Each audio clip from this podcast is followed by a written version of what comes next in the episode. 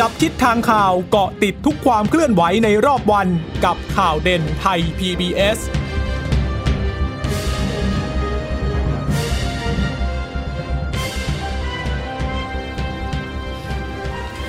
สวัสดีค่ะ สวัสดีค่ะ ต้อนรับคุณผู้ฟังสู่ข่าวเด่นไทย PBS นะคะ เราพบกันเป็นประจำทุกวันจันทร์ถึงศุกร์บ่ายๆ แบบนี้ค่ะ อัปเดตข้อมูลข่าวสารที่เกิดขึ้นในรอบวัน กับดิฉันจีราชาตาเอี่ยมรัศมีและคุณพึ่งนภาคล่องพยาบาลค่ะ ค่ะ คุณผู้ฟังสามารถรับฟังข่าวเด่นไทย PBS ได้นะคะ ทุกวันจันทร์ถึงศุกร์นะ ผ่านทางช่องทางเว็บไซต์ไทย PBS radio com หรือว่าจะฟังผ่านทางแอปพลิเคชันก็ได้นะคะ ไทย PBS podcast ค่ะ ก็สามารถรับฟังเราได้หลากหลายช่องทางเลยนะคะ วันนี้นะคะเอ่อก็ต้องจับตาไปที่ประชุมพักพลังประชารัฐนะคะถ้าเป็นเรื่องของการเมืองนะคะ เนื่องจากว่าวันนี้เนี่ยมีการประชุมพักก็จะมีการจัดสรรในเรื่องของโควต้ารัฐมนตรีที่จะเข้าไปนั่งในครมประยุทธ์2ทับ2หลังจากที่เมื่อวานนี้ คุณไพบูลย์นิติตะวัน ก็ได้ออกมาเขย่าเล็กน้อยนะคะค่ะในเรื่องของตำแหน่งเก้าอี้รัฐมนตรีว่าการกระทรวงพลังงาน บอกว่าน่าจะเป็นคนในมากกว่าที่จะเป็นคนนอกในเรื่องนี้นะคะ ส่วนเรื่องของคอรมอวันนี้ก็ มีการวันนี้นายกก็มีการถแถลงด้วยหลังจากที่มีการประชุมคอรมอเสร็จสิ้นนะคะ แล้วก็มีการเกลี่ยในเรื่องของหลังจากที่สี่รัฐมนตรีลาออกไป ก็ยังไม่มีการปรับคอรมอใช่ไหมคะเพราะฉะนั้นก็ต้องแล้วรองนายกรัฐมนตรีก็ต้องออกไปด้วย เพราะฉะนั้นก็ต้องมีการเเขาเรียกว่ารักษาราชการแทนให้รัฐมนตรีท่านไหนดูแลตรงส่วนไหนวันนี้ก็มีความคืบหน้าด้วยนะคะ ค่ะ ซึ่งวันนี้ที่มีการประชุมนะคะ นายกรัฐมนตรีก็ให้สัมภาษณ์ด้วยหลังเสร็จสิ้นการประชุมคอรมอก็บอกว่า เออวันนี้เนี่ยเห็นช่างภาพมาเยอะไงก็เลยแซวๆไป บอกว่าอืมวันนี้ถ่ายกันเยอะนะ วันนี้ยังเป็นนายกอยู่คนเดิมไม่เปลี่ยนแปลงนะคะ ก่อนจะพูดถึงเรื่องของการปรับคอรมอด้วยเพราะว่าวันนี้เนี่ยอ่าบรรยากาศในการประชุมเนี่ยก็ค่อนข้างได้รับการจับตา เนื่องจากว่ารัฐมนตรีลาออกไป 6 คนแล้วอะนะคะ ก็มีกลุ่มสี่กุมารใช่ไหมคะแล้วก็อ่าไล่เรียงกันหน่อยรางาอ่ากลุ่มสี่กุมารคือ มีรองนายกสมมีคิดรองนายกสมคิดนะคะ มีรัฐมนตรีคลังคุณอุตตมะรัฐมนตรีพลังงาน คุณสนธิรัตน์นะคะแล้วก็รัฐมนตรีอุดมศึกษาคุณสุวิทย์ใช่ไหมคะก็สี่แล้วอ่านะสี่ละ แล้วเมื่อวานนี้ออกไปอีกสองคือคุณเทก็คืวัอนคุณเทวันนะคะรัฐมนตรีประจำสำนักนายก แล้วก็อ่าหม่อมเต่าอ่าอ่ารัฐมนตรีว่าการกระทรวงแรงงานนะคะ ก็ออกไปทีเดียว6คนวันนี้ก็เลยบอกว่า ค่อนข้างจะโหรงเลยแหละดังนั้นก็เลยมีการสอบถามไปยังนายกรัฐมนตรีว่าเออแล้วอย่างนี้เนี่ยการทำงานจะสะดุดไหมล่ะจะปรับคอรมอได้เร็วที่สุดเมื่อไหร่นะคะ นายกก็เลยบอกว่า ก็ต้องต้องเร็วที่สุดเท่าที่จะทำได้ค่ะ ก็มีกระบวนการตรวจสอบคุณสมบัติอยู่ มีคนตอบรับแล้ว แต่ว่าก็ต้องตรวจสอบคุณสมบัติ แล้วก็นำรายชื่อขึ้นทุนกล้าวทุนกระหม่อมตามกระบวนการนะคะ ไปจนถึงขั้นตอนถวายสัตว์ ก็พยายามจะให้เร็วที่สุดเท่าที่จะทำได้นะคะ ไปฟังเสียงของนายกเกี่ยวกับเรื่องนี้กันก่อนค่ะ นายกจะเร่งปรับพลมอยเร็วเร็วที่สุดนะครับเท่าที่ผมทำได้นะก็ต้องมีกระบวนการในการตรวจสอบคุณสมบัตินะครับ เมื่อมีคนตอบรับแล้วนะก็ต้องตรวจสอบคุณสมบัติคุณสมบัติ แล้วก็เสนอโปรดเกล้านะครับ แล้วก็ เฝ้าถวายสัตว์นะครับ อันนี้เป็นเรื่องที่ขั้นตอนนะก็ขอให้สบายใจได้ว่าก็จะเร็วที่สุดที่ทำได้นะครับ ในเรื่องความขัดแย้งต่างผมคิดว่าไม่มีผมคุยกับท่านนายกรองนายกรัฐมนตรีไปแล้วนะครับ เราไม่ได้พูดถึงว่าโคต้าของใครของใครนะผมจัดสรรให้เหมาะสมก็แล้วกันนะ ผมขอบคุณพรรคประชารัฐทุกคนด้วยนะครับ ก็คนทุกคนก็มีสิทธิ์จะพูดนะแต่คนตัดสินใจคือผมนะครับ โดยการทำเข้าใจซึ่งกันและกันผมคิดว่าก็มีความเห็นชอบด้วยกันอยู่แล้วแล้วนะท้ายที่สุดนะนะครับ เรื่องของการประชุมคณะกรรมการ อันนี้ก็เป็นเรื่องของผู้เกี่ยวข้องในพรรคการเมืองทุกฝ่ายต้องไปหาวิธีการเป็นการพูดคุยหาหรือว่าปัญหามันเกิดจากตรงไหนอย่างไร หาทางออกร่วมกันให้ได้นะครับ ถ้าไม่คุยกันถ้ามันก็ตกลงกันไม่ได้ มันก็ไปอยู่อย่างเงี้ยแล้วก็เดินหน้าประเทศไปไม่ได้ ไม่งั้นมันมีปัญหาเรื่องการจัดทำงบประมาณนะครับ แล้วว่าการจัดทำงานปี 64เนี่ยสำคัญ เพราะว่าอยู่ในช่วงการเปิดปิดสภาต่อไปด้วยใช่ไหมปีหนึ่งมันต้องมีการเปิดสภาและปิดสภาสองครั้งใช่ไหมเพราะฉะนั้นต้องระวังตรงนี้ด้วยนะครับ ก็ขอให้เร่งดำเนินการนะอย่าอย่าอะไร อืมอย่าให้เกิดความขัดแย้งกันแล้วกันนะจะได้พิจารณางบประมาณปี64ได้ค่ะนี่ก็เป็นเสียงของนายกรัฐมนตรี เพราะว่าในการปรับคอรมอเนี่ยก็ก็ก็ยังมี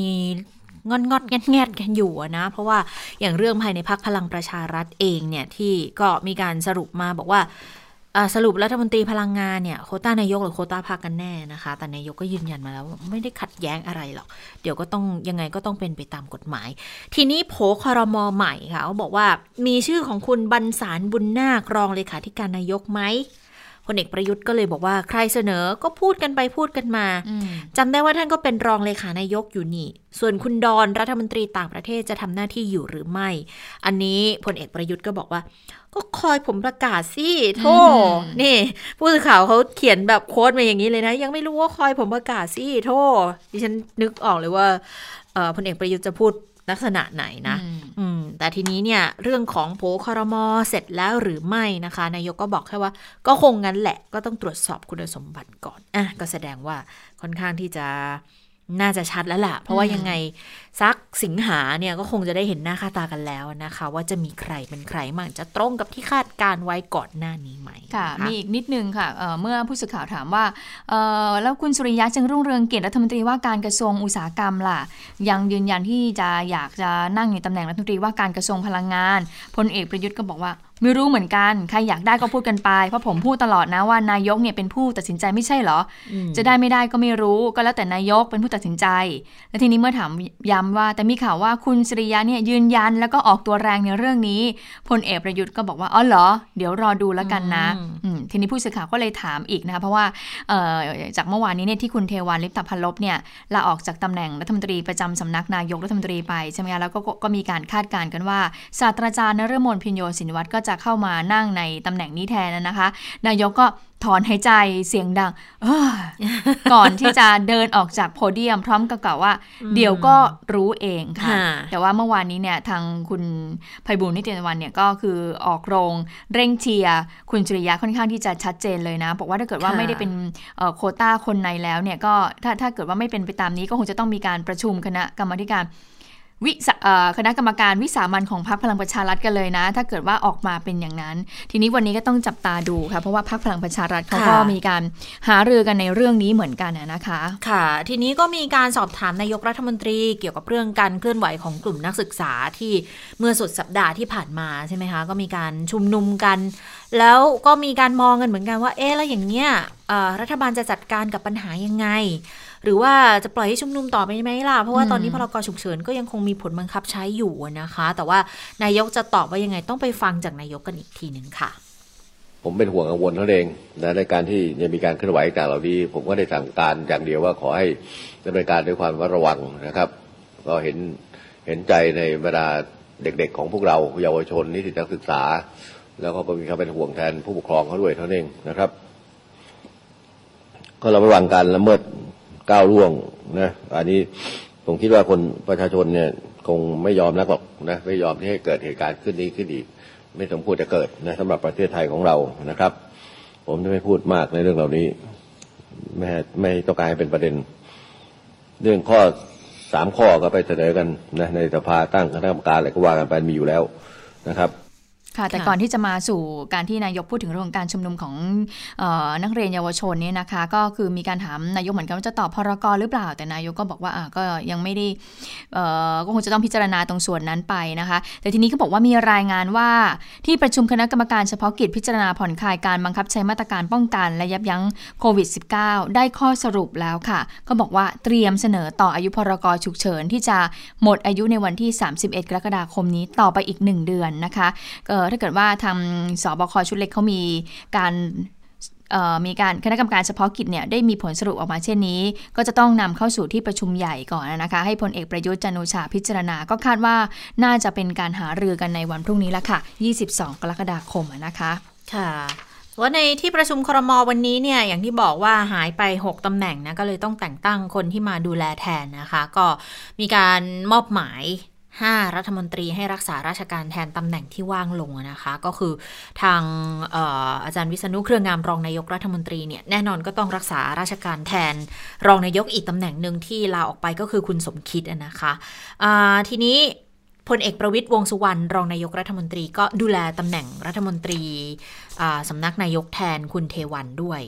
ส่วนรัฐมนตรีว่าการกระทรวงการคลังค่ะ อันนี้ไม่ค่อยมีปัญหาเท่าไหร่ เพราะว่ามีรัฐมนตรีช่วยอยู่แล้ว คุณสันติพร้อมพัฒน์ก็ขึ้นมาดำรงตำแหน่ง คือขึ้นมารักษาราชการแทนแม่จะบอกดำรงตำแหน่งไม่ได้บอกแต่ว่ารักษาราชการแทนแต่ว่าคนนี้เขาก็เล็งๆรัฐมนตรีว่าการอยู่นะ คุณสันติพร้อมพักเนี่ยก็นะคะทุกอย่างก็ต้องขึ้นอยู่กับนายกใช่ไหมคะ เพราะว่าค่ะนายกก็บอกแล้วว่ามันเป็นอำนาจในการตัดสินใจของนายกรัฐมนตรี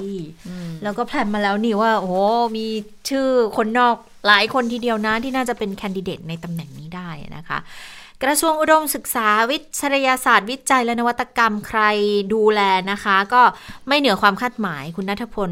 ทีพสุวรรณรัฐมนตรีอืมศึกษาธิการ ก็สายงานอาจจะดูใกล้ ๆ กันเคียงๆกันก็ดูแลไปนะคะ ก็รักษาราชการแทนคุณสุวิทย์เมสินทรีย์ค่ะ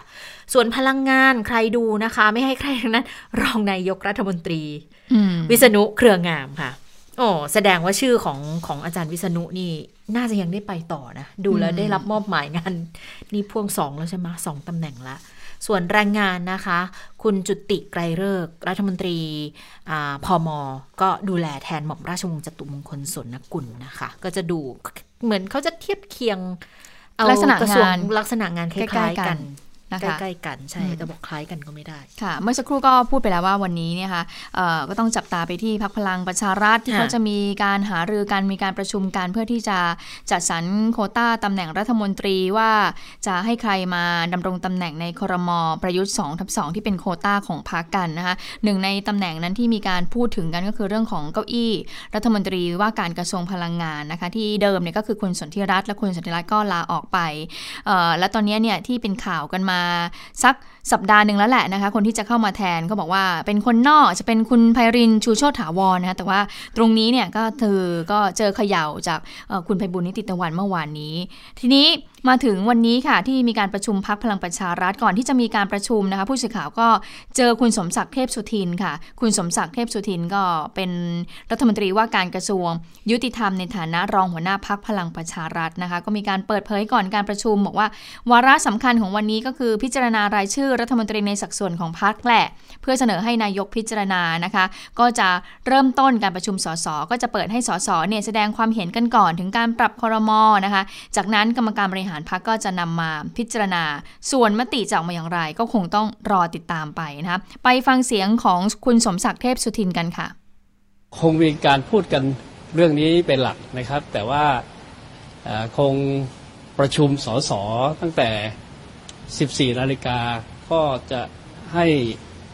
สสหรือสมาชิกพักพูดคุยกันอย่างหลากหลายว่า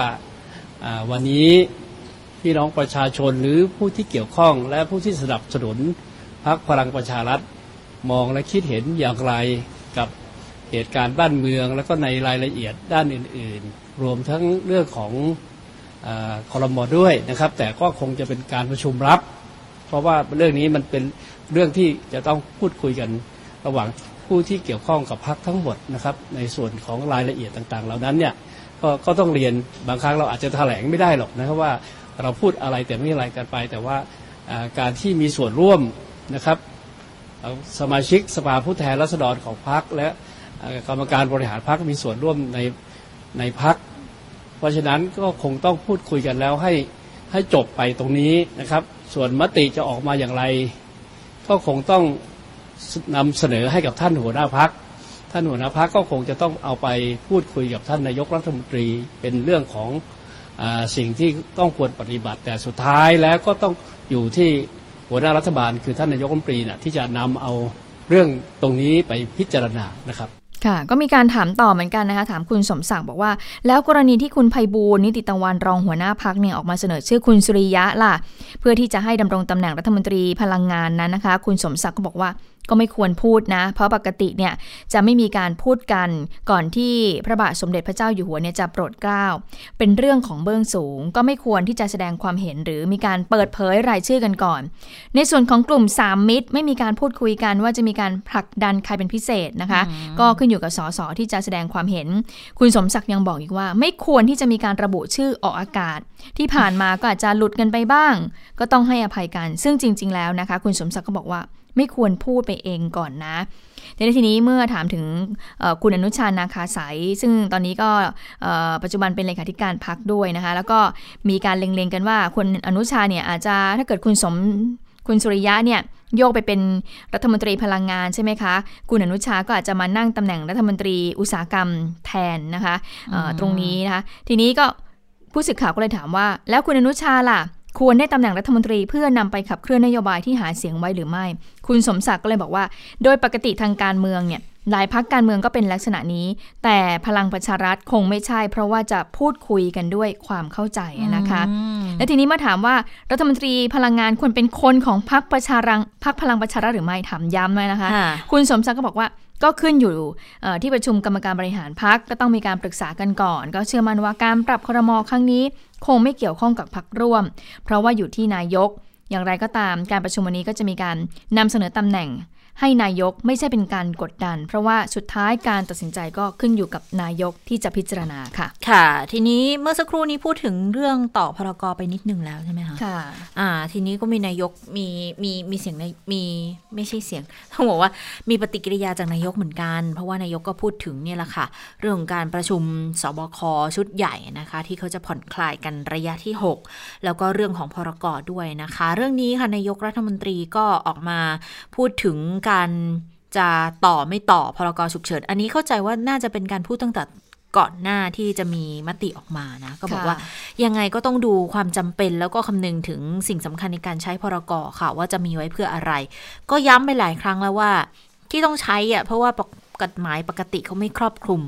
การต่อพรกไม่เกี่ยวกับการชุมนุมใด ๆ ทั้งสิ้น เพราะว่าพรบการชุมนุมก็มีบังคับใช้อยู่แล้ว ดังนั้นก็ ไม่ต้องไปสั่งการอะไรเพิ่มเติมนะคะ ก็คงจะสอดคล้องกับที่นายกรัฐมนตรีพูดถึงเรื่องของการชุมนุมของนักศึกษาก็ให้ระวังเรื่องการระบาดของโรคไว้ก็แล้วกันนะคะ ส่วนอีกเรื่องหนึ่งที่ประเด็นฮอตฮิตมีคนบ่นพึมอยู่เยอะเหมือนกันนะ โครงการเราเที่ยวด้วยกันที่บอกว่าบางโรงแรมเนี่ยไปใช้วิธีการบอกโอ้ก่อนหน้านี้ขายห้องไม่ได้ขายห้องไม่ออกก็ลดราคาซะเยอะเลย พอมีโครงการนี้ขึ้นมา นอกจากจะกลับไปขายในราคาเต็มแล้วแต่กลับมาเหมือนกับ ได้จากบวกอ่าบวกจากของที่รัฐบาลจะจ่ายให้มาอีกไงคือปกติเนี่ย เวลาจะจ่ายใช่ไหมคะ โครงการแล้วเที่ยวด้วยกันเนี่ยก็คือคนที่จะเข้าพัก 60 รัฐบาลจะเติมให้อีก 60 ให้ได้เท่ากับ 100%ที่เป็นห้องราคาเต็มใช่ไหมกลายเป็นบอกว่าเขาก็ไปอัพขึ้นอีก 40%จากห้องราคาเต็ม แล้วแล้วเวลาเราไปจ่ายเราก็จ่ายในราคาเต็มที่ควรจะเป็นราคาปกติอยู่แล้ว แล้วเท่ากับว่า 40%ที่รัฐบาลจะโปะเสริมเข้าไปอีกเนี่ยกลายเป็นส่วนต่างที่เขาจะได้กำไรส่วนนี้ก็เลยกลายเป็นเรื่องกันราวกันขึ้นมาบอกว่าเอ๊ะอย่างนี้มันออกจะเป็นแนวแบบ ทุจริตด้วยหรือไม่นะคะ ดังนั้นวันนี้ก็มีคนไปถามนายกเหมือนกันนายกก็เลยบอกว่า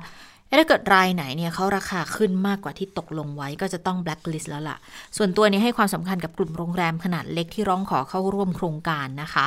แล้วก็เดี๋ยวอาจจะ ขยายวงเงินจากที่บอกว่าให้ Pocket Money ใช่ไหมหกร้อยอาจจะเป็น 900 อันนี้ผู้ประกอบการก็ต้องช่วยกันด้วย ถ้าเกิดทำไม่ดีเนี่ยผลกระทบมันจะไปอยู่กับธุรกิจของโรงแรมเองค่ะ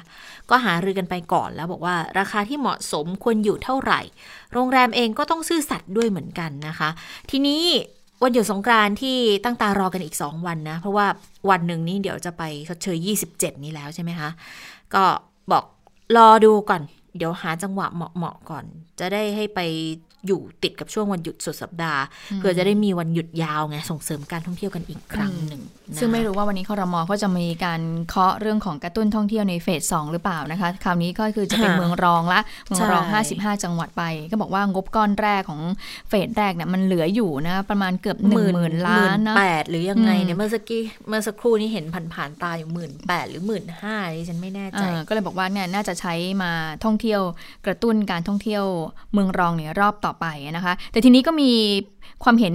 อออีกทางหนึ่งบอกว่าจริง ๆ แล้วเนี่ยเมืองหลักเนี่ยยังไม่ได้กระตุ้นได้อย่างเต็มที่เลย เพราะฉะนั้นจึงอยากให้แบบว่ากระตุ้นเมืองหลัก ให้มีการกระตุ้นการท่องเที่ยวในเมืองหลักก่อนก่อนที่จะกระตุ้นเมืองรองก็เป็นอีกมุมมองหนึ่งนะคะ แต่ทีนี้เดี๋ยวเราก็ต้องรอดูว่าคอรมอนั้นจะว่าอย่างไรอะมาดูในเรื่องของสถานการณ์โควิด -19 ค่ะ วันนี้คุณหมอก็มีการถแถลงนะคะอออย่างที่บอกเดี๋ยวนี้คุณหมอก็จะไม่ได้รีบที่จะถแถลงสถานการณ์รายวันเลยนะคะในคุณหมอทวีสินก็จะพูดถึงประเด็นที่น่าสนใจ โดยเฉพาะที่เกิดขึ้นในไทยก่อน อย่างกรณีกรณีการที่พบเชื้อที่จังหวัดระยองแล้วก็กรุงเทพนะคะ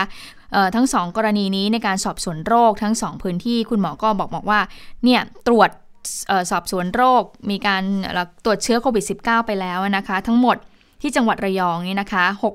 6,780 ตัวอย่าง ไม่พบเชื้อโควิด -19 ส่วนกรุงเทพเนี่ย 364 ซึ่งกรุงเทพเนี่ยปิดจ็อบไปนานแล้ว ปิดนานไปหลายวันแล้วก็คือ ไม่พบผู้ติดเชื้อโควิด -19 ดังนั้นเมื่อกรณีที่กรุงเทพและระยองมารวมกันนะคะ ก็รวมทั้งหมด7,144 ตัวอย่างที่มีการตรวจเชื้อโควิด -19 ไป ซึ่งทั้งหมดก็ไม่พบเชื้อนะคะ ส่วนสถานการณ์การแพร่ระบาดโควิด -19 ที่พบใหม่ที่เพิ่มขึ้นวันนี้ 5 คนค่ะ ก็เป็นคนที่เดินทางกลับมาจากต่างประเทศแล้วก็อยู่ในสเตทควอรันทีนะคะ 5 คนนี้มาจากไหนมาจากญี่ปุ่น 1 คน เป็นนักศึกษาชายไทย อายุ 26 ปีนะคะ ก็มีอาการเข้าเกณฑ์ PUI คือมีอาการไข้นะคะแล้วก็เขารับการรักษาตัวในโรงพยาบาลในจังหวัดสมุทรปราการทันทีเลยนะคะ แต่ว่าตรวจเชื้อครั้งแรกเนี่ยไม่พบก็เข้าพักไปเรื่อยๆเพราะว่ามีอาการไข้ใช่ไหมคะ แต่พอไปตรวจ พอตรวจเชื้อไปไปเจอค่ะ คือว่ามีอาการคือจมูกไม่ได้กลิ่นนะคะ ส่วนอียิปต์มี 3 คนก็เป็นชายไทยอายุ 20 20 25 28นะคะ อียิปต์นี่ก็คือเป็นเคสที่พบเป็นเที่ยวบินเดียวกับที่เคยมีรายงานไปก่อนหน้านี้นะคะ 8 คนก็อยู่ใน state quarantine ที่ชลบุรีนะคะ ทั้งหมดไม่มีอาการ และส่วนอีกหนึ่งคนนะคะ ก็มาจากซูดานเป็นชายไทยอายุ 35 ปีนะคะ เป็นคนจากซูดานเนี่ยก็ปรากฏว่าเป็นเคยพบก่อนหน้านี้แล้วนะคะ ในเที่ยวบินที่เคยมีรายงานก่อนหน้านี้ 1 คนนะคะ ก็อยู่ในเซตคอรันทีนที่สมุทรปราการ ก็ทำให้ตอนนี้ตัวเลขเนี่ยก็อยู่ที่ 3,255 คนนะคะ ก็หายป่วยเพิ่มอีก 9 คน ก็ยังคงนอนรักษาตัวอยู่ 92 คน คุณหมอบอกว่าต่อไปนี้จะไม่พูดถึงเรื่องของเคสเป็นศูนย์นะ เรื่องการเคสเป็นศูนย์นี่ก็คือว่าทำให้เราภูมิใจแหละที่เราทำได้ แต่ว่าเเราจะเราจะ ไม่คาดหวังในต่อจากนี้แล้ว เพราะว่าต่อไปเนี่ยถ้าเกิดมีการเปิดเฟสหกก็จะต้องมีพบผู้ติดเชื้อ แล้วก็จะต้องมีการระบาดตรงส่วนนี้ด้วยนะคะ ค่ะ ทีนี้เนี่ยคุณหมอก็ได้พูดถึงเกี่ยวกับเรื่องของการหยิบยกเอาเคสระยองโมเดลมาหารือเหมือนกันนะคะ บอกว่าคือมีการเทียบเคียง กับประเทศอื่น อย่างเช่นญี่ปุ่นด้วยนะว่าเวลาเขาเจอพื้นที่เสี่ยงเนี่ยเขาอาจจะปิดเป็นแค่เฉพาะจุดเท่านั้น ซึ่งตรงนี้เนี่ยมันอาจจะมาเทียบเคียงกับของเราได้เหมือนกัน ว่าถ้าสมมุติมีเคสแบบระยองขึ้นมาอีกอะไรอย่างเงี้ยจะปิดเฉพาะพื้นที่ไหม อย่างระยองเขาก็มีอยู่สองแห่งที่น่าจะเป็นจุดเสี่ยงจริงๆนะคะ ไปฟังเสียงคุณหมอคุณหมอทวีสินในเรื่องนี้กันค่ะ เมื่อเช้านี้ก็ ทางสบคชุดเล็กก็ได้พูดคุยกันนะครับ แล้วก็ให้มีการทำในเรื่องของการเรียนรู้นะครับ แล้วก็ลองดูว่ากระทรวงสาธารณสุข อาจจะออกแบบระบบของการที่จะเปิดจะปิดทั้งหลายเนี่ยเป็นไกด์ไลน์เป็นข้อเรียกข้อเสนอแนะ หรือข้อข้อกำหนดไม่เรียกข้อกำหนด ข้อควรปฏิบัติอะไรอย่างนั้นนะครับ มาเพื่อให้ทางจังหวัดนะครับและ ส่วนราชการต่างๆ ได้มาพิจารณาก่อนที่จะมีคำสั่งนะครับต่างๆ เกิดขึ้น เพราะแน่นอนครับระยองโมเดลนี้ก็เป็นสิ่งที่เรามาเรียนรู้กันไม่อาจจะเกิดขึ้นที่จังหวัดนู้นนี้นั้นอีกหลาย ๆ ที่นะครับ หรืออย่างกรุงเทพมหานครเนี่ยต้องบอกเลยนะครับว่าคอนโดที่เกิดเหตุก็บอกไม่ได้ปิดเลยนะครับ ไม่จำเป็นต้องปิดด้วยซ้ำแล้วก็มีวิธีการที่เขาอยู่เพราะเขาเคยเจอเคสมาก่อนแล้วสองเคส ก็มีวิธีอีกแบบหนึ่งซึ่งก็ ก็ก็ทำได้นะครับ เพราะฉะนั้นเรามาเรียนรู้กันตรงนี้ ก็ทำให้เกิดมาตรการอะไรใหม่ ๆ และเรียนรู้ไปด้วยกัน ก็เป็นการค่อยๆเรียนรู้ไปอะนะ เพราะว่าก็อย่างที่บอกว่ามันเป็นสถานการณ์ที่ก็ไม่เคยเกิดขึ้นเหมือนกันนะ พอเจอปัญหาก็ค่อยๆ มาไล่แก้กันทีละอย่างทีละอย่างนะคะ ดังนั้นหลังจากนี้เนี่ยสมมุติในกรณีที่มันจะเกิดการระบาดระลอก2ขึ้นมา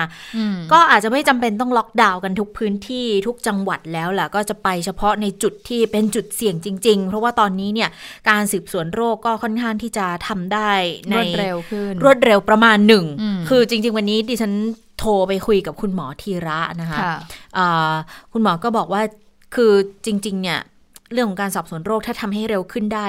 ก็จะดี เพราะอย่างกรณีที่ทหารอียิปต์อะที่ระยองก็บอกว่ากว่าจะรู้คำตอบว่าเขาไปไหนมามันก็ต้องไปไล่หรือพวก แบบกล้องวงจรปิดขึ้นมาดู มันก็อาจจะกินเวลาไปสักระยะหนึ่ง ซึ่งจริงๆดิฉันก็มองว่าก็ก็เร็วประมาณหนึ่งแล้วนะ เพียงแต่ว่ามันควรจะทันท่วงทีมากกว่านี้ พอรู้ปุ๊บ ควรจะจะให้ข้อมูลได้ทันทีเลยอะค่ะว่าเขาไปจุดไหนอะไรยังไงบ้าง มันจะได้ไม่เกิดเหตุอย่างที่มันเกิดขึ้นเนาะว่าคุณหมอแถลงวันที่ 12 มั้งรู้สึก 11 ยืนยันเชื้อใช่ไหมคะ เขาออกจากประเทศไทยเช้าตรู่วันที่ 11 แล้ว 11 ผลออกมาพอดี กลายเป็นว่าเขาออกไปแล้ว 12 มาถแถลงข่าว แล้วก็ยังไม่ระบุเลยว่าโรงแรมไหนไปตรงไหนอะไรยังไง รู้แค่ว่าออกจากพื้นที่โรงแรม แล้วก็มาบอกกัน แต่ว่ายังไม่มีรายละเอียดมากกว่านั้น แล้วทิ้งเวลาไปคือเกือบข้ามวันอะข้ามวัน ถึงได้มาบอกว่าเป็นโรงแรมชื่ออะไรสถานที่ไปคือจุดไหน แล้วก็บอกว่าใช้เส้นทางยังไง เดี๋ยวต้องไปไล่วงจรปิดอีกอีกวันนะคะ เราถึงจะได้ทำลายที่ชัดเจนมาว่าเขาเข้าโรงแรมวันไหนเวลาไหนออกจากโรงแรมกี่โมงไปแบ่งกลุ่มกันยังไง ถึงจะได้ชัดเจนออกมาว่า ห้างแห่งหนึ่งตัดออกไปเลยว่ามันไม่เกี่ยวข้องนะก็จริงก็กินเวลานานเหมือนมันก็ก็เร็วประมาณหนึ่งแหละ เพียงแต่ก็ถ้าเร็วกว่านั้นก็จะดีค่ะอันนี้คือก็เรียนรู้จากกรณีระยองโมเดลกันไปแล้วกันนะคะทีนี้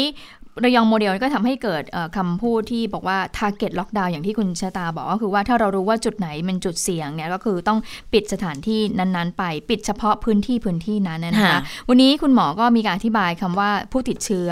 การติดเชื้อกับการระบาดนั้นต่างกันก็คือว่าการพบผู้ติดเชื้อเนี่ยคือพบแล้วอย่างเคสกรณีที่ทหารอียิปต์เนี่ยคือพบเชื้อ แล้วก็เจอแล้วพอเรารู้ปุ๊บเราก็ขีดวงเลยขีดวงนั่นคือว่าสอบสวนโรค ตรวจสอบโรค แล้วก็ขีดวงแล้วก็ปิดเฉพาะพื้นที่ไปนะคะ แต่ถ้าเกิดว่าเกิดการระบาดขึ้นมาเนี่ย เราก็คงจะต้องเกิดการระบาดก็คือว่าพบว่าเกิดติดเชื้อแล้วแล้วก็เกิดการระบาดต่อไป เพราะฉะนั้นเนี่ยอันนี้ก็คงจะต้องมีการขยายในเรื่องของการสอบสวนโรคต่อไปด้วย ทีนี้ก็เลยมีคำถามจากทางดิฉันไม่แน่ใจว่าจากสื่อมวลชนหรือว่าทางบ้านน่าจะเป็นสื่อมวลชนมากก็บอกว่า และทีนี้เนี่ยเมื่อคุณหมอเหมือนกับย้ำๆมาหลายๆครั้งว่า พบแน่ ๆ กับการติดเชื้อแล้วก็การระบาดในระลอกที่ 2 แล้วมีการ ทางสบคเนี่ยมีการประเมินที่จะรับความเสี่ยงตรงส่วนนี้อย่างไร จุดไหนตัวเลขไหนที่พอจะรับได้บ้างนะคะ อยู่ในตรงไหนเนี่ยนะคะคุณหมอทวีสินก็มีเสียงตรงนี้ด้วยไปฟังกันค่ะ ที่สุดแล้วพอติดเชื้อแล้วเกิดการระบาดถามว่าเกิดขึ้นได้ไหมได้ครับไม่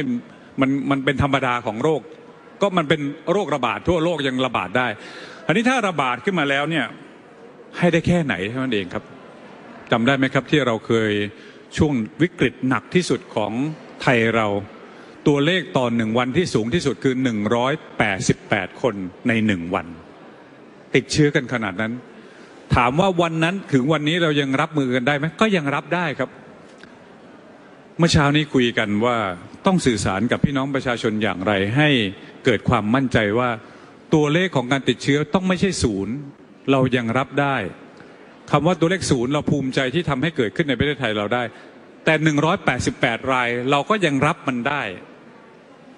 คราวนี้หนึ่งร้อยแปดสิบแปดก็ไม่ไหวก็เยอะเกินไป จะศูนย์ก็น้อยเกินไป ก็เดี๋ยวประเทศล็อกดาวน์ทั้งหมดก็ไม่ไหว เราอยู่อย่างนี้ไม่ได้ เท่าไรล่ะ ระหว่างศูนย์กับหนึ่งร้อยแปดสิบแปดนะครับ ตรงนี้ต้องให้ทีมนักวิชาการไปคุยกัน แต่ว่าคร่าวๆนะตอนนี้ตัวเลขที่พอรับได้รับไหวเนี่ย เอาสักประมาณอะ หนึ่งในหนึ่งในห้าประธานโทษครับสักหนึ่งในห้าอะร้อยแปดสิบสักหนึ่งหรือสองในสามอะไรทำนองนี้นะครับ ไม่ให้เกินนี้ได้ไหมนะครับ ก็บอกว่ายังสูงไป ก็ถ้าประมาณสักถ้าถ้าตีสักอะประมาณร้อยห้าสิบคนนะครับ ถ้าลงมาสักหนึ่งในห้าเนี่ยอะพอไหวไหมเมื่อเช้านี้คุยกันนะครับ ก็บอกว่าสามสิบคนถึงห้าสิบคน น่าจะเป็นตัวเลขที่พอได้ แต่ตรงนี้เดี๋ยวยังไม่ได้สรุปนะครับ จะต้องมีคณะกรรมการทางด้านวิชาการทางด้านการแพทย์ ไปประชุมปรึกษากันพูดคุยกันว่า เตียงของเรามีอยู่ขนาดนี้นะครับ หมอเราขนาดนี้พยาบาลขนาดนี้บุคลากรทางการแพทย์ขนาดนี้ ถ้าป่วยสักวันละ 30ถึง50 คน สะสมไปเรื่อยๆเนี่ยโรคระยะของโรคเนี่ยอยู่ได้ประมาณสัก 14 วันใช่ไหมฮะถ้าดีขึ้นก็หายก็กลับบ้านไปอย่างเงี้ยถ้าหมุนเวียนอย่างเงี้ย เตียงเราจะเต็มหรือไม่เต็มอะไรอย่างไรเนี่ยตัวเลขอยู่ที่ตรงไหนที่ที่จะไปสะสมรายวัน เห็นของญี่ปุ่นเมื่อสักครู่ไหมฮะวันวันขึ้นมาเป็นสามสี่ร้อยมากเกินไปอย่างนี้ก็ไม่ไหวอืมซึ่งก่อนหน้านี้นะคุณหมอเอ่อที่เกี่ยวข้องกับเรื่องนี้ก็เคยคุยกันกันบอกว่าเนี่ยถ้าเกิดว่าตัวเลขเนี่ยพิผู้ติดเชื้อรายใหม่เพิ่มขึ้นเนี่ยเวลาเอ่อ ตัวเลข 2 หลักแล้วก็เกือบถึงร้อยเนี่ยมันก็ตัวเลขรับไม่ได้นะค่ะเพราะว่ามันจะต้องมีเรื่องของทรัพยากรอย่างที่คุณหมอบอก มีเตียง อุปกรณ์ทางการแพทย์ เจ้าหน้าที่พยาบาลพร้อมไหมนะคะ แล้วคุณผู้ชมสังเกตดูที่มีการรายงานรายงานทุกวันนะคะ ที่บอกว่าเอ่อผู้ป่วยกลับบ้านได้แล้วกี่คน จะเห็นได้ว่าก็ 9 คนบ้าง 7 คนบ้าง แล้วก็ยังมีนอนรักษาตัวอยู่ค่อนข้างที่จะ ทุกวันตัวเลขอยู่ที่ 92 คนประมาณ 80-90 คนที่ยังคงนอนรักษาตัวอยู่ในโรงพยาบาลตรงนี้อยู่นะคะ ซึ่งเราก็ไม่รู้ว่าเอ่อที่นอนรักษาเนี่ยมันเคสหนักเคสเบายังไงบ้างนะคะอันนี้ก็เลยเป็นตัวเลขที่คุณหมอเออกมาประเมินไว้และทางสคบเอ่อก็คงจะต้องมีการพิจารณาต่อไปว่าตัวเลขไหนที่เอ่อทางคณะกรรมการนักวิชาการ แล้วก็คณะกรรมการด้านการแพทย์ของสบคเนี่ยจะรับได้ เพราะว่าอย่าลืมว่าตัวตัวเลขนี้ก็ต้องสะสมไปอีกใช่ไหมคะค่ะสามสมมติเนี่ยถ้าเกิดหนึ่งในห้าดิฉันคำนวณมาแล้วก็คือตกประมาณคำนวณเลยนะสามสิบถึงสี่สิบคนค่ะอะตัวเลขเนี้ยรับได้ไหม แล้วก็ต้องมีสะสมไปอีกระยะเวลาของโรคก็คือ 14 วัน ก็ต้องสะสมสะสมไปเรื่อย ๆ อันเนี้ยก็เป็นสิ่งที่เราก็จะต้องมีการเอ่อคาดการณ์แล้วก็มีการเตรียมการกันเอาไว้เหมือนกันค่ะทีนี้มันมีอยู่อันนึงคุณชะตาอันนี้น่าสนใจก็เลยอยากจะมาพูดกันนิดนึงค่ะเอ่อวันนี้ประเด็นที่น่าสนใจในต่างประเทศ คุณหมอทวีสินพูดถึงกรณีลูกเรือกว่า 2 0 0 0 0 0 คน ตกค้างบนเรือทั่วโลกเพราะว่าโควิด -19 เขาบอกว่าลูกเรือชาวอินเดียบนเรือสินค้าลำหนึ่งของอินเดียเนี่ยคือหนึ่งในลูกเรือกว่า2 0 0 0 0 0 คนทั่วโลกค่ะ ที่ยังคงติดค้างอยู่บนเรือต่างๆ ไม่ว่าจะเป็นเรือสินค้าหรือว่าเรือสำราญที่ไม่สามารถเข้าฝั่งได้ เพราะว่าการระบาดของโควิด -19 โดยลูกเรือหลายคนเนี่ยต้องตกค้างอยู่บนเรือที่ลอยลำนอกชายฝั่งมานานหลายเดือนแล้วนะคะ ปกติเวลาที่จะใครที่ทำงานอยู่บนเรือสำราญเขาก็คงจะชินอยู่แล้วนะคะเพราะว่าเวลาจะท่องเรือทีอยู่บนเรือทีก็ประมาณ2-3เดือนเลยนะคะ ก็บอกว่าตกค้างเนี่ยตั้งแต่วิศวกรบนเรือไปจนถึงพนักงานเสิร์ฟบนเรือสำราญ ตอนนี้เนี่ยก็เลยทำให้สหประชาชาติเนี่ยต้องออกมาเตือนถึงวิกฤตทางมนุษยธรรมค่ะ ที่กำลังเพิ่มขึ้นบนเรือต่างๆ ทั่วโลก ที่อาจนำไปสู่ปัญหาการฆ่าตัวตายของลูกเรือได้ ด้วยเหตุนี้ในการประชุมสุดยอดทางทะเลระหว่างประเทศที่อังกฤษในเดือนนี้นะคะ ก็ได้มีการหยิบยกประเด็นนี้เนี่ยมาหารือด้วย แล้วก็หลาย ๆ ประเทศก็รับปากว่าจะยอมรับลูกเรือบนเรือต่าง ๆ เป็นพนักงานสำคัญที่จะต้องได้รับการช่วยเหลือให้พวกเขานั้นเดินทางกลับประเทศถ้าไม่เช่นนั้นนะคะ เพราะว่าเราทิ้งเขาไว้อยู่ก็อาจจะมีปัญหาเรื่องของสุขภาพจิต แล้วก็การฆ่าตัวตายของลูกเรือเหล่านั้นได้ค่ะอะอืมนี่ก็มาฝากกันก็น่าหดหูใจเหมือนกันเนาะค่ะ ก็คือ คือยอมรับเลยว่าไม่ทราบเลยว่ามีกรณีนี้จริง ๆ นะอืมเพราะตอนแรกเราก็นึกว่ามันคงจะหมดปัญหาไปแล้วนึกว่าไม่มีคนโอ้นึกว่าเที่ยวจะไม่มีคนเที่ยว นึกว่าจะไม่มีมีปัญหาค้างอยู่แล้วโอ้แต่ปรากฏว่าเอาก็ยังมีอยู่นี่แล้วเขาลอยเทงเต้มากี่เดือนแล้วเนี่ยเขากลับเข้าฝั่งไม่ได้มากี่เดือนแล้วเนี่ย โอ้อันนี้ก็ถือว่าเป็นเป็นประเด็นที่คนที่เกี่ยวข้องก็คงต้องต้องดูแลแล้วล่ะ คือมันอาจจะไม่เกี่ยวกับประเทศเราโดยตรงนะ เพราะว่าก็ ไม่ไม่น่าจะมีเรือลอยอยู่แถวแถวๆน่านน้ำเรามั้ง ไม่น่าจะมีถ้ามีก็นั้นเราน่าจะได้ข่าวแล้วอะค่ะ ค่ะ แล้วก็ก็ก็เดี๋ยวคงต้องดูแล้วแหละว่าจะมีมาตรการยังไงออกมานะคะ ทีนี้มันมีอยู่เรื่องหนึ่งคุณพึ่งนภานี่เพิ่งเห็นเหมือนกันเออจะบอกยังไงดีน่ารักเหรอหรือยังไงดีหรือว่าเป็นเป็นความเอ่อเป๊ะของเจ้าของกันละกันเอาอย่างนี้ บอกว่าเออ เป็นการเปิดเผยของในายสัตวแพทย์สรวิทธานีโตค่ะ อธิบดีกรมปศุสัตว์ซึ่งเกี่ยวกับโควิดนะ ตอนแรกดิฉันก็งงเหมือนกัน เอ๊ะ แล้วเกี่ยวอะไรกันล่ะ อ่า เรื่องมันเป็นอย่างนี้ อธิบดีกรมปศุสัตว์เนี่ยออกมาให้ข่าวบอกว่า สั่งให้ชุดปฏิบัติการจากสำนักควบคุมป้องกัน และบำบัดโรคสัตว์ กรมปศุสัตว์เนี่ยไปทำงานร่วมกับกรมควบคุมโรคค่ะ ของกระทรวงสาธารณสุขของคนนะ อ่า ควบคุมโรคของสัตว์กับควบคุมโรคของคนนะ เข้าไปเก็บตัวอย่างเฝ้าระวังโควิด ในสุนัขพันธุ์ปอมเมอเรเนียนอายุ 2 ปีค่ะ สุนัขตัวนี้เดินทางมาจากเยอรมนี เขามายังไง เขามาพร้อมกับเจ้าของคนไทยนี่แหละเดินทางกลับมาจากเยอรมัน แล้วเจ้าของก็อยู่ที่สถานกักกันแห่งรัฐ กลับมาเมื่อวันที่ 18 แล้วให้ไปเก็บตัวอย่างเพื่อที่จะเฝ้าระวังโรคทางห้องปฏิบัติการในคนและสัตว์เลี้ยงที่เดินทางมาจากต่างประเทศ อันนี้เป็นมาตรฐานของสบคเหมือนกันนะคะ ใช้วิธีการวิธีเดียวกันเลย RT-PCR คือไปสวอปมาจากตัวเจ้าน้องสุนัขปอมตัวน้อยๆเนี่ยนะ คือต้องเก็บทั้งจากช่องจมูกหนึ่งตัวอย่าง ช่องปากอีกสองตัวอย่าง แล้วก็ทวารหนักอีกสองตัวอย่างคือน้องโดนทั้งตัวเลยค่ะ แล้วก็เดี๋ยวต้องส่งไปให้ทางสถาบันสุขภาพสัตว์แห่งชาติวันที่ 20 นี้ ก็คาดว่าเดี๋ยว 23 ผลก็คงจะออก สาเหตุที่ต้องตรวจนะคะ เพราะว่าได้รับการติดต่อจากเจ้าหน้าที่สำนักอนามัยของกทม. มา บอกว่ามีคนเข้าพัก state quarantine ที่โรงแรมแห่งหนึ่งเขตจตุจักรเขาเป็นคนไทยมาจากเยอรมัน แล้วเขาเอาน้องปอมมาด้วย ซึ่งคนดูแลที่ state quarantine เนี่ยเขาถามมาแล้วเกี่ยวกับข้อกำหนดเรื่องนานการนำสุนัขกลับเข้ามาในประเทศไทย ว่าจะมีข้อกำหนดข้อปฏิบัติเดิมยังใช้ได้อยู่ไหม มีข้อห้ามเกี่ยวกับในช่วงของโควิด -19 อีกหรือเปล่า แล้วคนที่ดูแลเนี่ย เขาก็คือเจ้าของอะค่ะเขาก็อยากจะให้เก็บตัวอย่างในสุนัขที่อยู่ใกล้ชิดกับตัวเจ้าของด้วย จะได้มั่นใจว่าสุนัขที่นำมาเนี่ยเขาจะไม่ติดเชื้อ ส่วนตัวเจ้าของเนี่ย ก่อนเข้าประเทศก็ตรวจแล้วไม่พบโรคแล้วกลับเข้ามาอยู่ในสเตทก็ตรวจแล้วอีกทีเหมือนกัน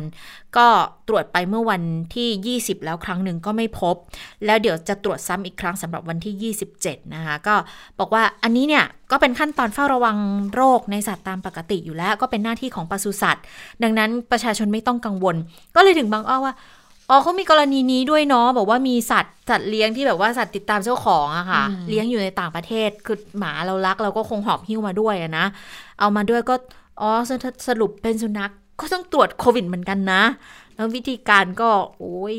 น้องก็โดนหลายหลายที่หลายทางกันเนี่ยแล้วถ้าตรวจเจออะก็คต้องแยกเชื้อจำได้ไหมว่าก่อนหน้านี้ที่ฮ่องกงอะ่ะ เคยมีกรณีว่าน้องหมาปอมนี่แหละ มีเชื้อโควิดอยู่ แล้ว คุณหมอเขาก็บอกว่า คือมันเหมือนเป็นเชื้อที่เจ้าของเขาเป็น แล้วก็ด้วยความที่เลี้ยงหมามันก็คงใกล้ชิดอะเรียนโรงเรียนหน้าอะไรอย่างเงี้ย มันก็มีโอกาสที่เชื้อมันจะไปอยู่ที่ตัวสัตว์อยู่เหมือนกัน แต่ว่าสัตว์จะไม่คือไม่สามารถทำอะไรอันตรายสัตว์ได้ สัตว์ไม่ป่วยไม่เป็นอะไร เพียงแต่ว่าก็ยังไม่ชัวร์ว่าแล้ว เชื้อในสัตว์อะมันจะไปแพร่ให้คนอื่นอีกหรือเปล่าถ้าสมมุติน้องไปเรียนหน้าใครอย่างเงี้ย อันนี้ก็ไม่รู้เหมือนกันเพียงแต่ว่าเขาก็ตรวจสอบดูแล้วว่าเอาไม่มีปัญหาก็ก็กักแล้วก็ตรวจซ้ำอีกทีว่าไม่มีปัญหาแล้วหลายประเทศเหมือนกันนะคะ ที่รายงานว่าพบเชื้อที่ที่สุนัขเนี่ย ดังนั้นก็เลยถึงบางอ้อว่าอ๋อในกรณีที่สัตว์เลี้ยงที่เข้ามาในช่วงโควิด เขาก็ต้องตรวจโควิดเหมือนกันนะ เพราะว่าจริง ๆ สัตว์ที่เข้ามาจากต่างประเทศนะคะเขาก็จะมี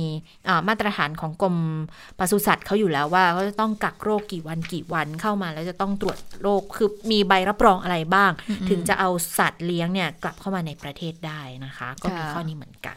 ค่ะก็น่าสนใจอยู่นะคะะทีนี้วันพรุ่งนี้นี่ที่มีการประชุมของสบคชุดใหญ่เนี่ยที่คาดการณ์กันว่าจะมีการพิจารณาผ่อนปรนเรื่องของมาตรการเฟสหกนะว่ามีอะไรบ้างนะคะซึ่งหนึ่งในนั้นอาจจะมีเรื่องของแรงงานข้ามชาติ ที่จะอนุญาตให้เดินทางเข้ามาในประเทศได้เนื่องจากว่าตอนนี้เนี่ยแรงงานข้ามชาติในประเทศเราเนี่ยค่อนข้างที่จะขาดแคลนเนื่องจากพิษโควิด -19 นี่แหละนะการเดินทางไปมามันค่อนข้างที่จะลำบาก ดังนั้นและตอนนี้ก็บอกว่าอุตสาหกรรมอาหารและการก่อสร้างเนี่ยเรากำลังที่จะขัดแคลนอย่างหนักเลยจำเป็นที่จะต้อง Import ของแรงงานข้ามชาติเข้ามา ปรากฏว่าก็เป็นข่าวลือเกิดขึ้นในกัมพูชาค่ะก็บอกว่าโซเชียลก็ไปลือกันเลยนะคะ ก็บอกว่าตอนนี้เนี่ยบอกประเทศไทยกำลังจะเปิดด่านพรมแดนอรัญญประเทศ เพื่อที่จะรับแรงงานชาวกัมพูชา เพื่อให้ชาวกัมพูชาเนี่ยเดินทางเข้ามาค้าขายได้เข้ามาทำงานได้เหมือนกันนะคะ ปรากฏว่าเรื่องนี้ค่ะทางด้านพันตำรวจเอกอาทิตย์ยาแก้ว ผู้กำกับการตอมจังหวัดสระแก้วก็บอกว่า วันนี้เนี่ยมีพ่อค้าชาวกัมพูชาเนี่ย ขออนุญาตเข้าประเทศไทย เพื่อที่จะมาดูร้านค้าแล้วก็สินค้าในตลาดโรงเกลือตามมาตรการผ่อนรน เพื่อการขนส่งสินค้าตามความจำเป็น ก็ครบตามจำนวนนะคะ ที่มีการกำหนดเอาไว้ก็คือว่ารถยนต์เนี่ยที่จะเข้ามาเนี่ยเวลาไม่เกิน 50 คัน และบุคคลประจำรถต้องไม่เกินคันละ 2 คันด้วย ก็มีการตรวจอย่างเข้มงวด ตามมาตรการของคณะกรรมการควบคุมโรคต่อนะคะ แต่ทีนี้ผู้กำกับก็เล่าให้ฟังบอกว่า ส่วนกรณีที่มีสื่อโซเชียลในฝั่งปอยเปตเนี่ยไปประคมข่าวว่าประเทศไทยเนี่ยจะเปิด ด่านพรมแดนนะคะ เพื่อที่จะให้แรงงานชาวกัมพูชาเข้ามาเขาบอกว่า ตอนนี้ยังไม่มีคำสั่งใด ๆ หรือข้อสั่งการใด ๆ ลงมาเลยนะ ดังนั้นจึงยังไม่มีการเปิดด่านอนุญาตให้แรงงานกัมพูชานั้นเข้ามาทำงาน และชาวกัมพูชาเข้ามาค้าขายในตลาดโรงเกลือ ก็เชื่อว่าเป็นข่าวลือ ก็บอกว่าก็ต้องรอดูสถานการณ์ของวันพรุ่งนี้ก่อนนะคะ ที่สบคชุดใหญ่นั้น ถ้าจะอนุญาตแล้วอนุญาตอย่างไร จะมีแนวทางมีขั้นตอนมีมาตรการอย่างไร เดี๋ยว พรุ่งนี้ต้องติดตามกันค่ะ ค่ะ ก็อาจจะรีบไปนิดนึงเนาะคือยังไม่เปิดนะคะ สรุปก็คือยังไม่เปิดเดี๋ยวต้องรอสบคก่อน เพราะว่าจะต้องมีมาตรการมารองรับ เนื่องจากว่าหลายคนก็อาจจะยังไม่ค่อยสบายใจหรอกกับการที่จะมีคนต่างชาติเข้ามาทีเดียวกันเยอะๆเนี่ย ก็อาจจะกังวลในเรื่องนี้กันอยู่ก็คง ขนาดคนไทยกว่าจะได้เข้ามาก็เข้ามากันวันละ 200 เองเนาะตอนที่เปิดด่านใช่ไหมคะให้กลับมาจากประเทศเพื่อนบ้านเนี่ย ก็ต้องลงทะเบียนลงเข้าคิวกันเยอะเหมือนกัน แล้วก็ต้องกักกันต้องอ เข้าสเตทควอลันทีนกันทุกคนด้วยนะดังนั้นก็น่าสนใจเหมือนกันว่า แล้วจะดูแลในเรื่องนี้กันยังไงนะคะ ส่วนอีกเรื่องนึงเกี่ยวเนื่องกับโควิดอยู่อีกนิดนึงค่ะ มีคอรมอมีมติออกมาเกี่ยวกับเรื่องของการแก้ปัญหาโควิด ตามกระทรวงแรงงานเสนอนะคะ นั่นก็คือการจ่ายเงินเยียวยาให้ผู้ประกันตนมาตรา 33 ที่ได้รับผลกระทบจากโควิด -19 นะคะ บอกว่าคนที่อยู่ในระบบประกันสังคมไม่ถึง 6 เดือน หรือว่าเพิ่งจะตกงานในช่วงเดือนเมษายนที่ผ่านมา เพิ่งจะตกงานในช่วงเดือนเมษายนที่ผ่านมาตีประมาณ 60,000 คน ก็จะให้เงินคนละ 5,000 บาทเป็นเวลา 3 เดือนค่ะ ดังนั้นก็จะได้เงินเยียวยาจำนวน 15,000 บาทต่อคนนะ คือก่อนหน้านี้เขาให้คนที่ตกงานตั้งแต่ก่อนเมษาใช่ไหมแล้วตอนนี้ก็ขอละบอกว่าคนที่ตกงานหลังเมษาเนี่ยก็จะได้สามเดือนเหมือนกันนะ 15,000 ก็ อีก 60,000 คนนะคะ อยู่ในประกันสังคมไม่ถึง 6 เดือนก็ได้เหมือนกัน ก็อาจจะเป็นการช่วยเหลือที่เพิ่มเติมขึ้นได้เล็ก ๆ น้อยๆเราก็ไม่รู้เหมือนกันนะว่าระยะระยะยาวหลังจากนี้จะเป็นยังไง เพราะว่าสถานการณ์ดูแล้วก็ยังค่อนข้างน่าวิตกอยู่นะ เพราะว่าธนาคารแห่งประเทศไทยก็เมื่อวานเขามีสัมมนากันภายใน ก็ประเมินอยู่เหมือนกันบอกเออคนตกงานเนี่ยน่าห่วงเนาะเพราะว่าทางอุตสาหกรรมบริการแล้วก็ภาคการผลิตเนี่ย ก็ยังไม่ฟื้นง่ายๆ ค่ะ กว่าจะไปฟื้นน่ะนู่นเลยปลายปี 64 ฟื้นที่ว่าเนี่ยคือกลับมาอยู่ระดับก่อนโควิดนะ ไม่ได้หมายความว่าฟื้นแล้วจะรุ่งเรืองเฟื่องฟูเหมือนก่อนหน้านี้ หลาย ๆ ปีก่อนหน้านี้นะ ฟื้นขึ้นมาแล้วก็อยู่ในในสถานะที่แบบว่าก็เศรษฐกิจก็พอไปได้ แต่ว่าไม่ค่อยดีสักเท่าไหร่นะ แล้วก็การท่องเที่ยวนี่อาจจะ 3-4 ปีเลยนะ กว่าจะกลับมาในระดับ แบบ40 ล้านคนที่เป็นชาวต่างประเทศเข้ามาท่องเที่ยวนะคะเมื่อสักครู่นี่อ่านแวบๆผ่านทางออนไลน์ก็บอกว่าไอ้เรื่องของ travel bubble นี่ไม่ต้องพูดถึงเลย ก็บอกว่าหลังจากนี้อีกไปอีก 6 เดือนโอ้ค่ะก็คือทั้งปีอะเออนะคะ ก็นานทีเดียวนะคะก็ตอนนี้ก็ต้องท่องเที่ยวในประเทศกันไปก่อนนะคะอ่าทีนี้จบจากโควิด -19 มากันต่อกันเรื่องของข่าวที่วัยรุ่นยกพวกตีกันแล้วก็ไปตีกันในโรงพยาบาลนะคะ แล้วก็ไปทำร้ายเจ้าหน้าที่บุคลากรทางการแพทย์จนได้รับบาดเจ็บนะคะ ล่าสุดนะมีการเปิดเผยจากทางผู้อำนวยการโรงพยาบาลวิพารามชัยประการค่ะบอกว่าเหตุที่วัยรุ่นเนี่ยยกพวกทำร้ายกันนะคะ และปรากฏว่ามีแพทย์หญิงเนี่ยได้รับบาดเจ็บ เหตุการณ์ที่เกิดขึ้นก็ส่งผลกระทบต่อสภาพจิตใจของแพทย์เป็นอย่างมากเลยนะคะ จนถึงขั้นขอลาออกเลยนะคะเออแล้วทีนี้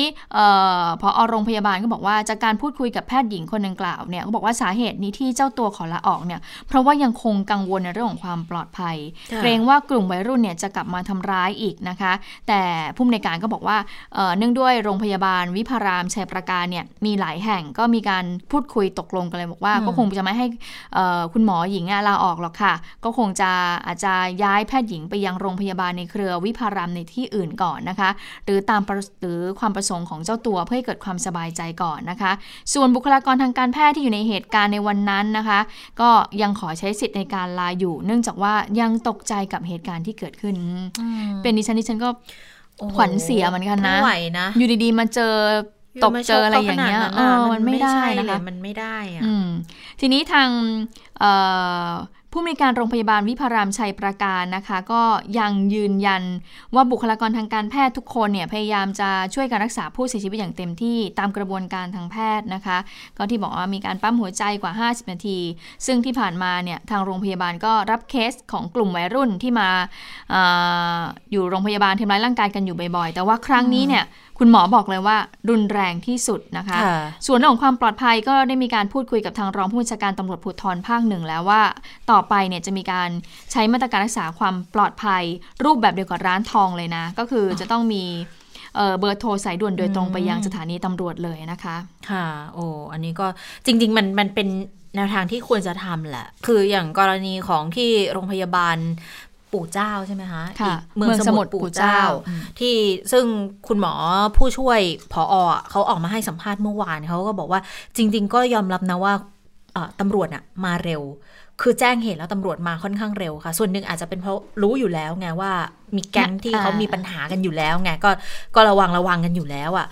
คุณหมอก็ยอมรับบอกว่า ก็ยอมรับว่าตำรวจอะมาเร็วก็ช่วยสถานการณ์ได้เยอะเหมือนกันไม่อย่างนั้นก็อาจจะมีความเสียหายมากไปกว่านี้ดังนั้นถ้าเกิดเราลองคิดดูว่าถ้าเกิดตำรวจมาเร็วได้เร็วกว่านี้อีกล่ะ มันก็อาจจะเป็นประเด็นที่ดีเหมือนกันหรือว่าอาจจะแบบกรณีที่อะไรนะโรงพยาบาลอุดรอุบลหรืออุดรอุ เอ่ออุ้ยที่ฉันพรีเซนต์เองแล้วที่ฉันก็ลืมเองอะอุบลอุบลราชธานีมเออ มีมีสถานีตำรวจชุมชนไปตั้ง อุดรป่ะฉันฉันว่าได้อุฟังดรใช่ไหมนะเอออุดรค่ะ ก็มีสถานีตำรวจไปตั้งอยู่ สถานีตำรวจชุมชนน่ะ เหมือนอืมเป็นป้อมยามของตำรวจตั้งอยู่หน้าห้องฉุกเฉินน่ะ เพราะว่าคือก่อนหน้านี้ก็ไม่เข้าใจเหมือนกันว่าโอ๊ยทำไมต้องขนาดนั้นล่ะ ปรากฏว่าแค่สามเดือนอะช่วงปลายปีอะค่ะ ไตรมาสสุดท้ายเลยบอก มีเหตุที่เนี่ยวัยรุ่นแบบ เข้าไปเอาคืนเนี่ยหกครั้งค่ะเขาก็เลยมันไม่ไม่โอเคแล้วล่ะอย่างเงี้ย ก็พอตำรวจมาตั้งมาอยู่ตรงนั้นมีตำรวจมาประจำหมุนเวียนมาหมดเงียบกริบไม่มีเหตุการณ์แบบนี้เกิดขึ้นเลย แต่อย่าลืมนะเคยมีกรณีหนึ่งนะน่าดิฉันจำไม่ได้ว่าจะเป็นอ่างทองหรือว่าที่ไหนอะขอนแก่นหรือยังไงอะ อันนั้นมีตำรวจเข้าไปห้ามแล้วอะเห็นภาพเห็นวงจรปิดอยู่ว่า มีตำรวจอะแต่ตำรวจคนเดียวอะค่ะตำรวจนายเดียวก็คงก็คงเอาไม่อยู่อะค่ะ ดังนั้นก็เลยเกิดเป็นเหตุการณ์ในลักษณะที่ บอกว่าก็ยัง โอ้เอาเรื่องเอาราวกันค่อนข้างหนักอยู่เหมือนกันนะค่ะแต่เรื่องนี้ทางรัฐมนตรีว่าการกระทรวงสาธารณาสุขนะคะ คุณอนุทินก็บอก ก็ยอมไม่ได้เหมือนกันค่ะ กับเหตุการณ์ที่มันเกิดขึ้นเนี่ย ถึงจะเป็นโรงพยาบาลเอกชนก็ตาม คือเป็นเรื่องที่น่าตำหนิ เพราะว่าไปโทษบอกว่าหมอไม่รักษาให้รอดชีวิตทั้งๆที่จริงแล้วเนี่ย ข้อเท็จจริงก็คือเขาเสียชีวิตตั้งแต่เดินทางมาถึงแล้วแล้วหมอเป็นคนไปบอก หมอพยายามปั๊มพยายามช่วย แต่ก็ก็เป็นคนไปบอกว่าไม่ทันแล้วนะเสียชีวิตแล้ว แล้วก็ไปทำร้ายหมอแบบนี้เนี่ย ฝ่ายปกครองต้องดำเนินคดีอย่างเด็ดขาดค่ะ แล้วก็สนับสนุนให้ทั้งผู้เสียหายและโรงพยาบาลเอกชนดำเนินคดีให้เด็ดขาดด้วยอย่ายอมความ แล้วคุณอนุทินบอกเลยว่า ถ้าเป็นตัวเองเนี่ยจะไม่ลดราวาศอกเลยนะ เพราะทุกสถานที่ดูแล้วการรักษาความปลอดภัยเนี่ยมีอยู่แล้ว แต่เรื่องที่เกิดขึ้นเป็นเรื่องของจิตสำนึกค่ะ ถ้าเกิดเอาเรื่องอารมณ์มาคุยกันว่าหมอต้องรักษาผู้ป่วยหายทุกคนแล้วไปรุมทำร้ายหมอ อันนี้ก็คงจะไม่ถูกต้อง ถามตัวเองเรื่องนี้เอ่อ ก็บอกว่าจะมาถาม ก็ไม่รู้เหมือนกันว่าจะมาถามตัวรัฐมนตรีในเรื่องนี้ทำไม เพราะว่าอันนี้เป็นเรื่องของเจ้าทุกข์คือ คือมันเป็นเรื่องที่โรงพยาบาลเอกชนเนี่ยนะคะ ดังนั้นก็ขึ้นอยู่กับทางเอกชนเขาโดยตรงด้วยนะคะ ค่ะ โอ้ยจริงๆมันมีเรื่องของคุณหมอเรื่องเจ้าหน้าที่สายด่วนเออ1669อยู่เหมือนกันนะคะเอาก็สั้นๆแล้วกันนะค่ะคะนิดนึงนิดนึอ่างได้ก็เกิดกรณีที่เอ่อมีเอ่อคนมาโพสต์ Facebook นะคะ ก็เอ่อ คุณลูกมาโพสต์ Facebook บอกว่าเล่าเรื่องของคุณพ่อให้ฟังบอกคุณพ่อป่วยพอคุณพ่อป่วยเนี่ยก็เลยโทรไปที่ 1669 เพื่อให้เจ้าหน้าที่เนี่ยเอ่อนำรถพยาบาลมารับโทรไปครั้งแรกเนี่ยก็บอกไป แต่ทีนี้พอโทรไปอีก ก็ยังไม่มาก็เลยโทรไปอีกซ้ำครั้งหนึ่งปรากฏปลายค่ะสายก็บอกว่าไม่ได้ยินครับไม่ได้ยินครับ แล้วก็แล้วก็เลนทำเสียงเสียงตัดสายตูตูดดตูตูดดแล้วก็วางสายไป เรื่องนี้ก็เลยเป็นประเด็นขึ้นมาเพราะว่าคุณพ่อของเออคนที่โพสต์เนี่ยเสียชีวิตด้วยนะคะ วันนี้เนี่ยทางโรงพยาบาลราชบุรีเขามีการถแถลง แต่ปรากฏพอแถลงไปก็บอกว่าเอ่อคนที่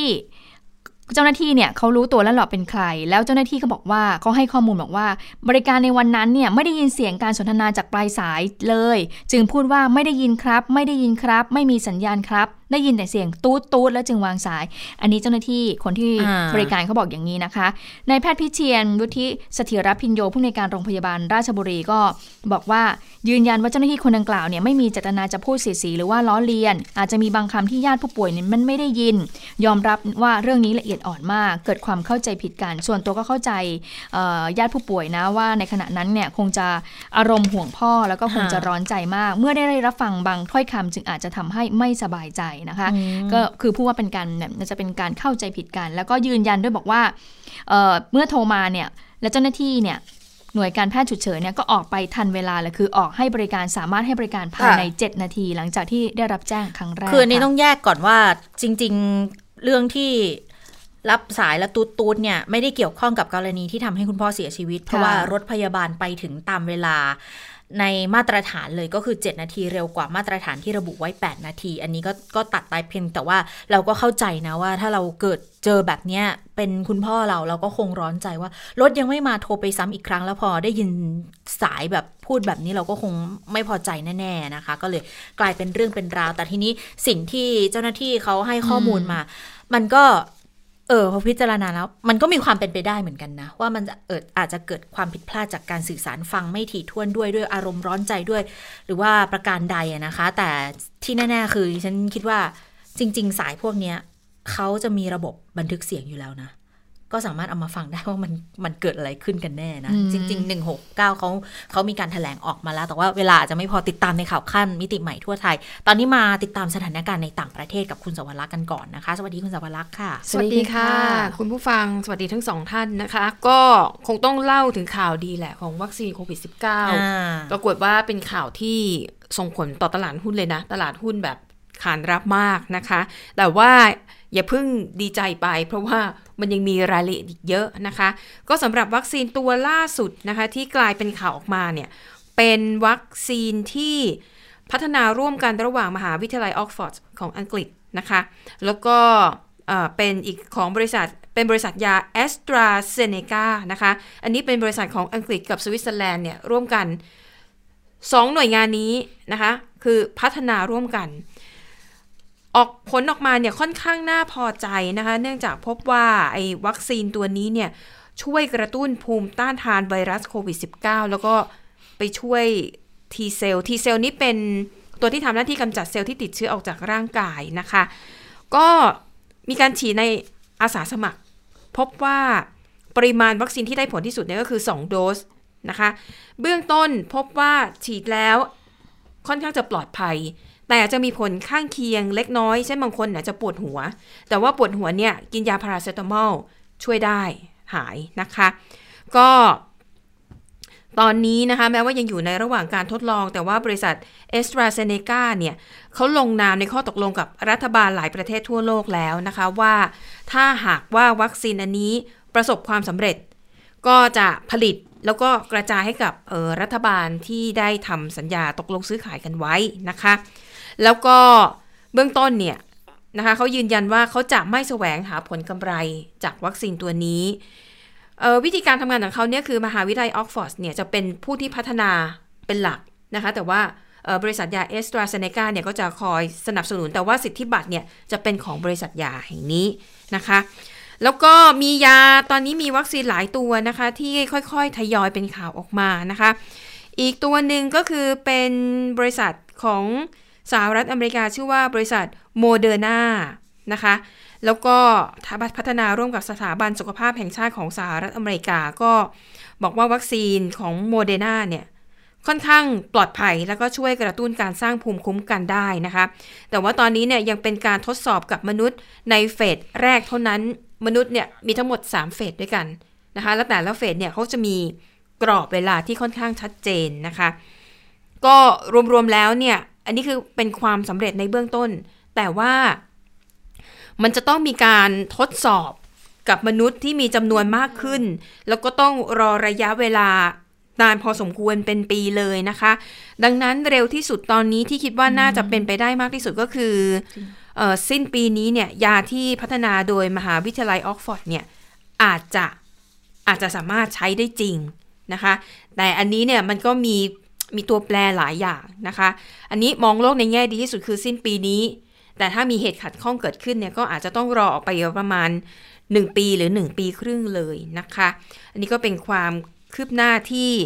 ตอนนี้ทั่วโลกเลยนะคะ หลายประเทศก็เรียกว่าแข่งกันแหละ ใครเข้าถึงเส้นชัยก่อน รับรองว่า ได้ทั้งชื่อเสียง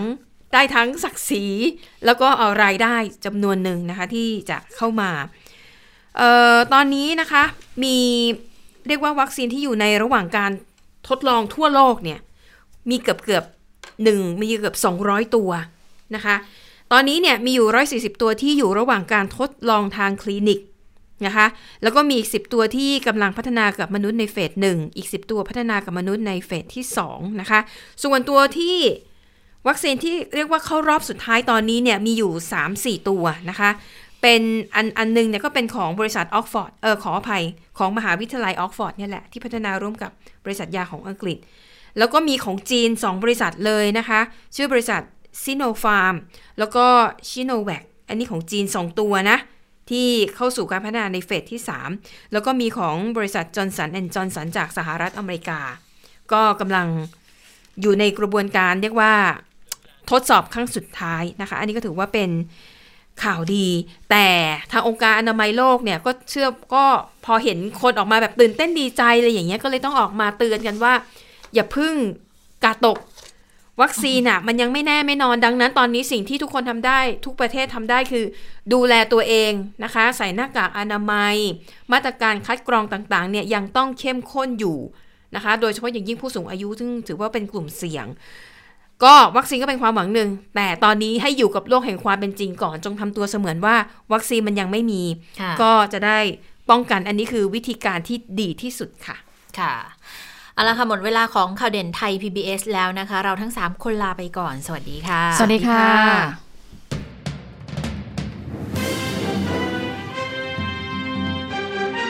ติดตามข่าวเด่นไทย PBS ได้ทุกวันจันทร์ถึงศุกร์ เวลา 15นาฬิกา ทางไทย PBS ดิจิทัล Radio